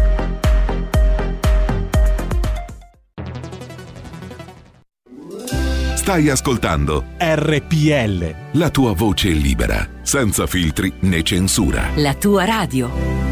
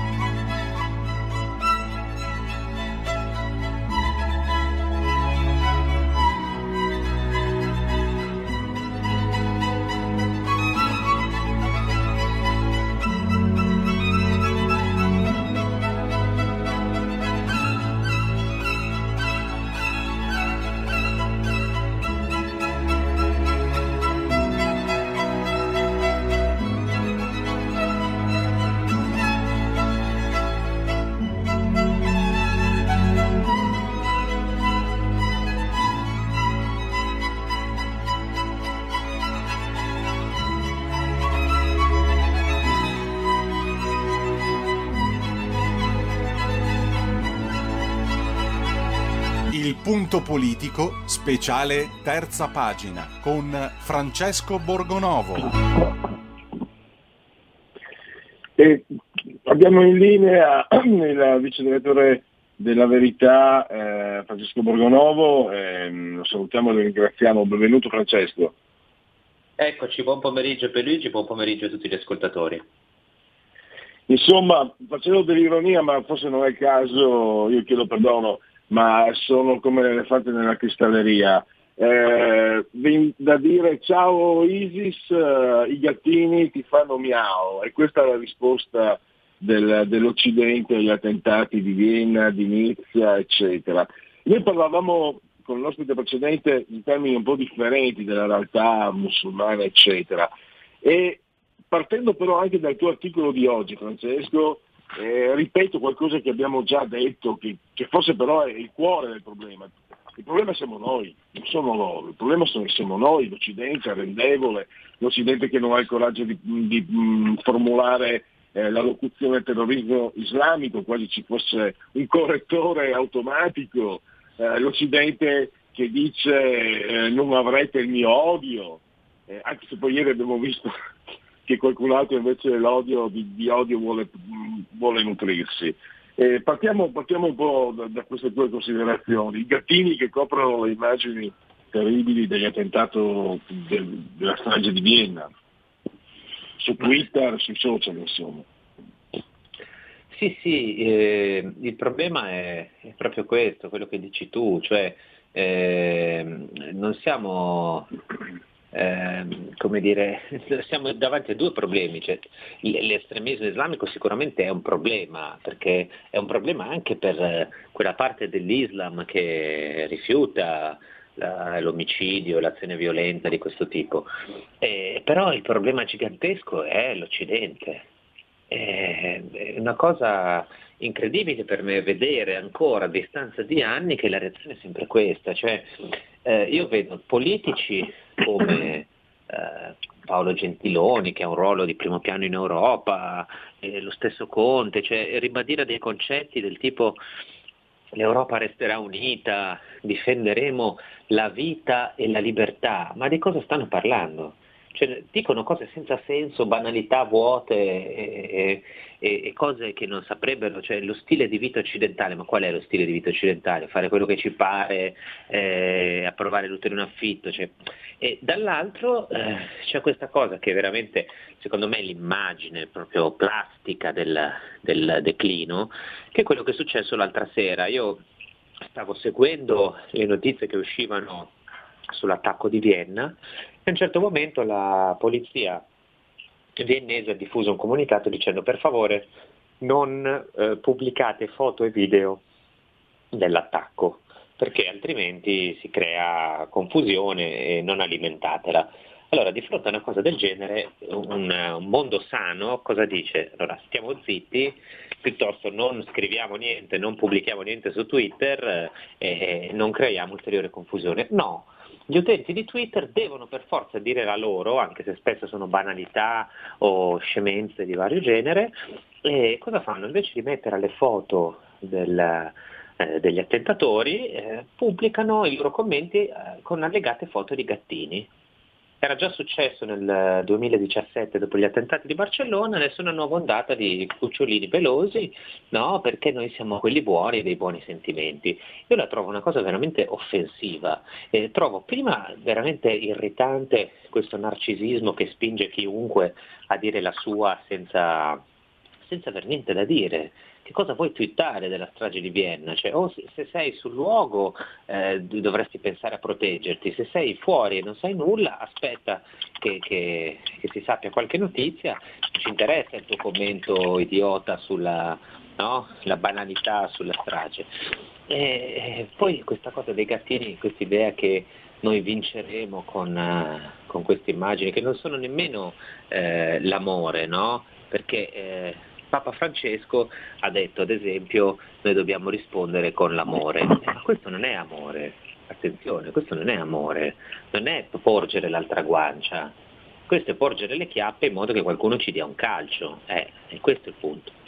Ma sì, perché scusa Francesco, dal punto di vista logico, magari piegando un po' per carità la realtà a quelle che sono, quelle che sono anche le mie opinioni, nel momento in cui accadono questi fatti, accadono ripetutamente, magari negli ultimi due, erano due anni che magari non si ripetevano, ma abbiamo visto 86 morti a Nizza da soli, Bataclan, Charlie Hebdo, e il male e la violenza l'hanno già avuta vinta, sono già entrati, no? Non, è- non l'avranno vinta, non entreranno, non vinceranno, hanno già vinto se eh, quasi in modo impunito queste persone. Abbiamo visto anche uno dei terroristi eh, a suo tempo da ragazzo si era dichiarato pentito ed era quindi sbucciato via.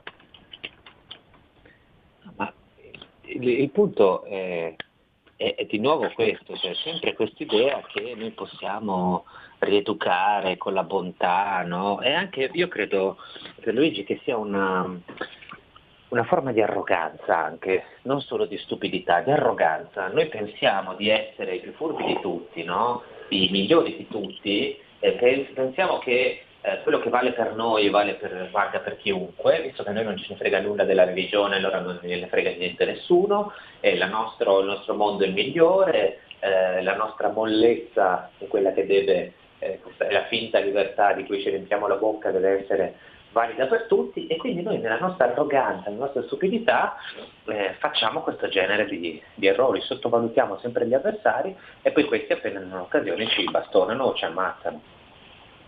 Ecco, eh, mh, Francesco, sottovalutiamo, io riprendo no, in testa il tuo libro La malattia del mondo, o abbiamo perso, come scrivevi, non abbiamo più il senso del limite, del confine, cioè abbiamo perso il senso del bene e del male, la nostra società non riesce più a mettere eh, dei, dei limiti, dei confini, dei segnali di riconoscimento a ciò che è male e a ciò che è bene. Eh, mi sembra che ritorniamo sempre su quello che è stato oggetto del tuo ultimo libro, sia un po' la- la- il cuore di, di quello che sta vivendo la società occidentale. Ma penso che sì, questo sia il punto, cioè noi non abbiamo, eh, quando tu metti i gattini, appunto dicevo, non stai parlando di amore, stai parlando di stupidità e di vuotezza, no? Quindi non hai neanche bene presente cosa sia il bene, cosa sia il male, che cosa sia giusto, che cosa sia sbagliato, è la confusione totale, eh, il, il caos che, che rivela un vuoto eh, proprio pneumatico, è veramente sconcertante perché non abbiamo idea diciamo delle banalità, delle stupidaggini, eh, rincorriamo dei luoghi comuni, eh, cioè io veramente non so quasi descriverlo a parole quanto mi abbia colpito vedere questo fiume di, di tweet, di, eh, di- di- di- così, commenti in cui ciascuno si doveva mettere in mostra e dire la sua, perché mi dava proprio l'idea di quelli seduti in poltrona di fronte al dolore degli altri, no? mentre gente veniva ammazzata,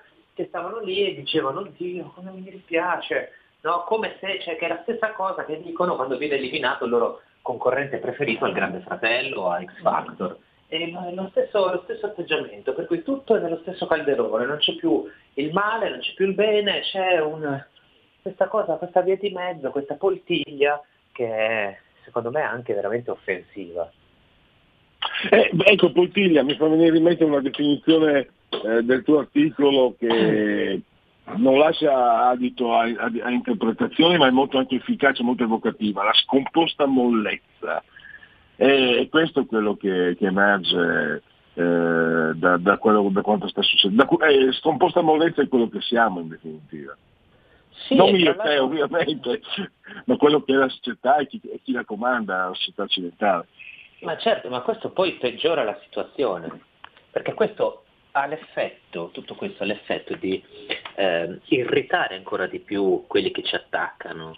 Eh, di fronte alle nostre queste tentazioni vedete, di rieducare, no? queste cose buoniste, un po' così, non è che c'è una reazione di comprensione, ah guarda come siamo buoni allora noi cambiamo, un corno, proprio un corno, non c'è, non c'è nulla di tutto questo, c'è eh, invece un- l'aumento, ci odiano ancora di più perché ci trovano, gli facciamo schifo e, e più facciamo così, più alimentiamo, eh, non lo dico solo io, l'ha scritto anche Slavoj Žižek che è un filosofo di estrema sinistra, quindi mm, non sospettabile di avere idee, eh, come dire, sovraniste o, o altro. Eh, però è questo che succede. È esattamente questo, cioè noi invece di combattere i nostri nemici eh, li- alimentiamo il loro odio e contemporaneamente, contemporaneamente gli lasciamo campo libero, li liberiamo, pensiamo di rieducarli con le buone maniere, no? E gli lasciamo fare quello che vogliono. Ecco, questo siamo noi, siamo dei, come dei bambinoni che non sanno cosa fare, eh, immersi in questo calderone caotico di, di banalità e veramente di mollezza scomposta, perché non ha, non ha un ordine, non ha un ordine, non, non sappiamo, non sappiamo proprio come regolarci, ecco, non, non sappiamo neanche prendere... Noi potremmo anche dire, uno potrebbe anche dire, va bene, noi eh, vogliamo vivere fino in fondo, eh, all'estremo, una visione che secondo me non è neanche del tutto corretta, però eh, eh, l'idea di porgere l'altra guancia quindi noi non reagiamo, scegliamo piuttosto il martirio. No? Eh, ma questa sarebbe una, una scelta chiara, no? Sarebbe una scelta chiara dire noi scegliamo di fare così. Se moriamo non ci interessa perché moriamo in gloria di Dio. Invece non facciamo questa scelta.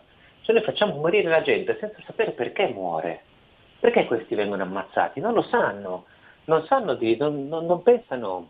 La vittima del terrorismo non è eh, né il guerriero che muore in battaglia, no? come, quelli, come i combattenti cristiani guidati da Marco Daviano, che avevamo già ricordato eh, qualche puntata fa. no?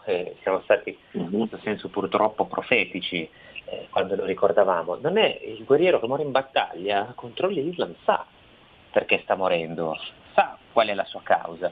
Il santo che sceglie il martirio per la sua fede eh, sa eh, che cosa sta scegliendo. Noi no, noi ci facciamo ammazzare senza sapere perché.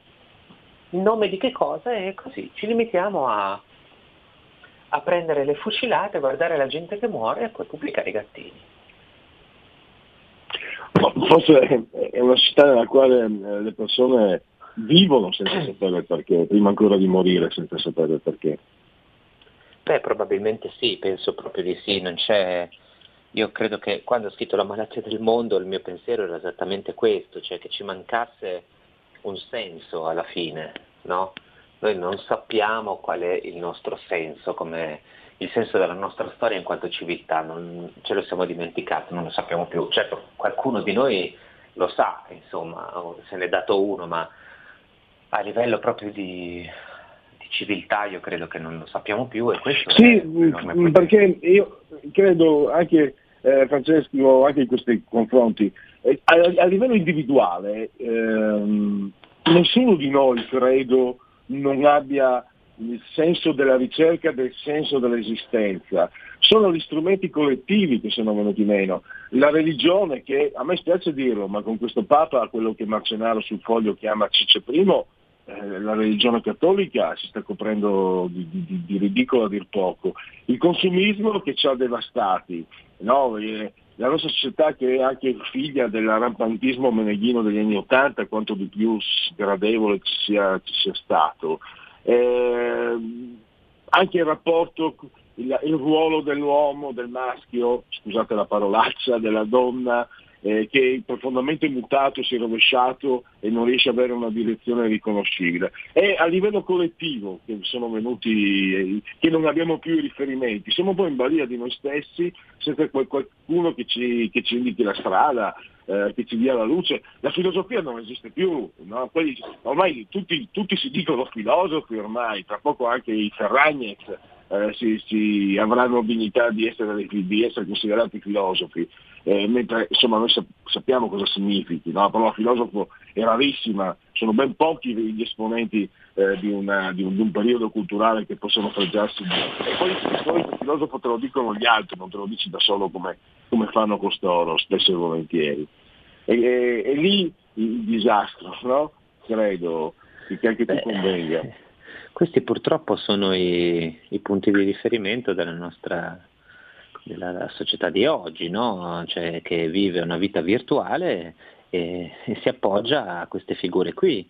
E invece fuori c'è chi vive una vita molto concreta in cui in realtà eh, io non voglio glorificare, eh, dire che i terroristi, lungi da me, perché poi i terroristi a loro volta sono, questi islamici radicali sono gente non pazza, eh, che però vive in una realtà distorta, cioè loro non stanno, loro non seguono un ideale di, di grandezza, un ideale di lotta, un ideale, loro seguono, eh, sono vittime anche loro di questo sistema in realtà, eh, perché loro pensano come di essere in un videogioco, cioè eh, non stanno combattendo, stanno ammazzando della gente innocente, non stanno facendo gli eroi, sono dei vigliacchi, eh, pensano di essere in un videogioco, no?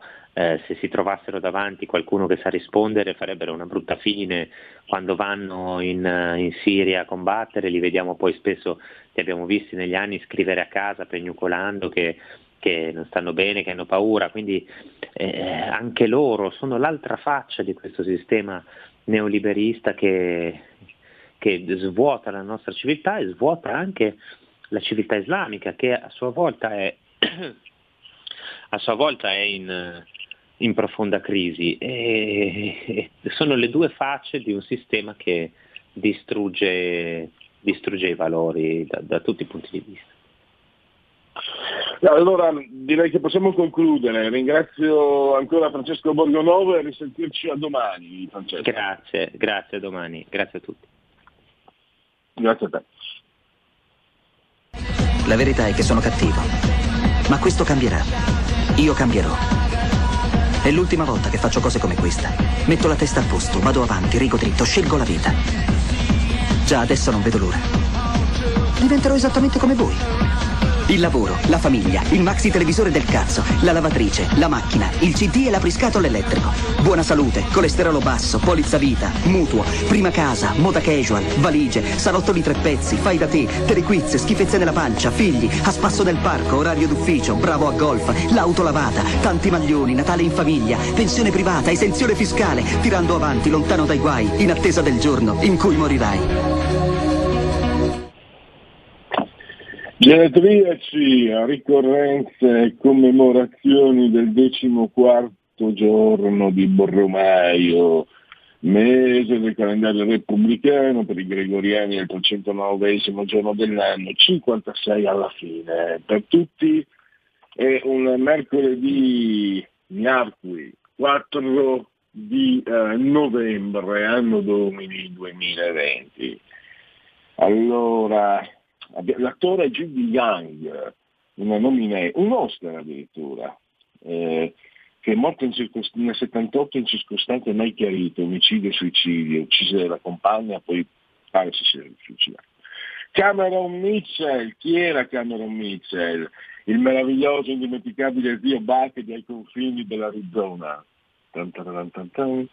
Poi eh, un Oscar eh, ha interpretato molti poliziotteschi, Martin Balsam, sempre nel cinema, invece il giurista democristiano, politico, accademico Leopoldo Elia, vi ricordate, spesso veniva incaricato di provare a formare i governi.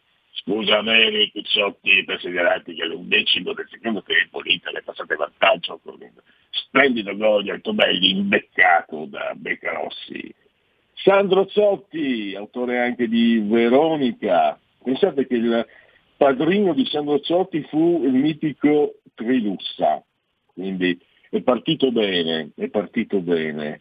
Eh, poi eh, Veronica con gli, la canzone con Iannacci, la transavanguardia di Achille Bonito Oliva, critico d'arte, la fascinosa attrice francese Marlène Jobard, mamma anche di Eva Green, Vive la France toujours, Edward Luttwak, l'ho visto stanotte, era in, collegamento, era in collegamento, ho visto Bruno Vespo, aveva le 4 o 5 anni, Bruno Vespo vuole fare come Mentana, aveva voluto fare una all night long eh, per le elezioni americane. Erano tutti, c'era anche la quarta palla, non so che titolo, tutti quanti contro Trump, mamma mia che noioso. Ecco, vabbè, alla fine, io, io, mi riprendo la vignetta di, di Bastardi dentro. Trump uh, che vince e che gioisce coperto di soldi, Trump che perde, che piange coperto di soldi.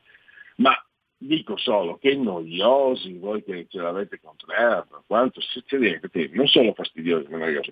Un grande fotografo, un grandissimo fotografo, pensate, le sue mostre erano addirittura vietate ai minori, eh, Robert Mapplethorpe eh, e poi Rosario Lobello che i miei amici milanisti non possono ricordare in termini positivi visto che eh, grazie a lui, grazie al suo fischietto il Milan perse uno scudetto nella Fatal Verona eh, non quella del 70, cos'era, 72, quella del 90 contro il Napoli e per far imbestialire Arrigo Sacchi e Marco Van Basten in quella maniera ne combinò più di Bartoldi in Francia perché noi interisti siamo fantastici nel piano. Ah mamma mia perché parlo di calcio che sbaglio che dopo ieri sera. Noi interisti siamo meravigliosi nel piangere il morto, nel lamentarci eccetera, ma a mio avviso come diciamo osservatore i tifosi che avrebbero più titolo per lamentarsi di situazioni che li hanno visti come dire eh, depredati dalla scudetti, da, da, più di uno scudetto sono i tifosi milanisti, secondo me, mi permetto. Eh, Maurizio Coruzzi, Platinet, grande personaggio, se, leggete, se sentite, leggete le sue interviste, eh, al di là poi di, di questo modo plateale di porsi, una bellezza partenopea degli anni Ottanta, Marina Suma nel cinema e non solo, poi della serie Mi piace tua sorella, ma piaceva anche lui perché giocava in modo straordinario, anche a 36-37 anni nell'Inter giocava in, in modo sublime.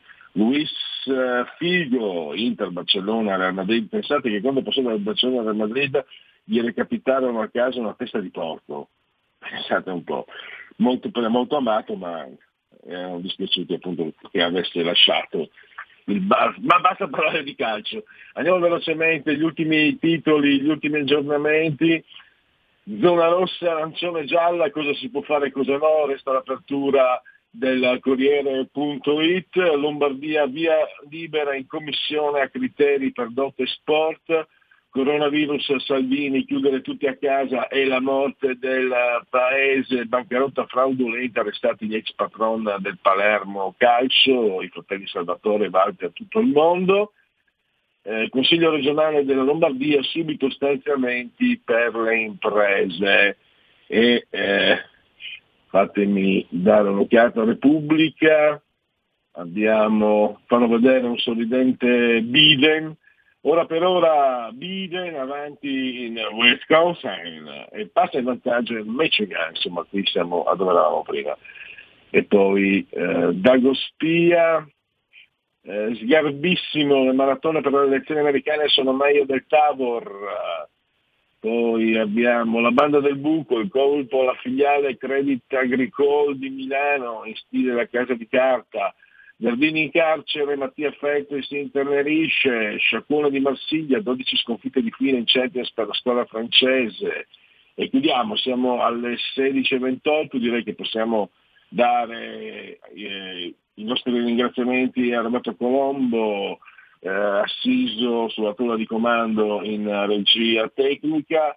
Eh, passiamo il testimone al Marciano Pinti, non so se sarà fisicamente, materialmente studio anche lui in uh, telelavoro col suo meraviglioso Rebelot e naturalmente salutandovi e congedandomi non posso che ringraziarvi per aver scelto il punto politico di RTL, la vostra voce, la vostra radio. Avete ascoltato il punto politico.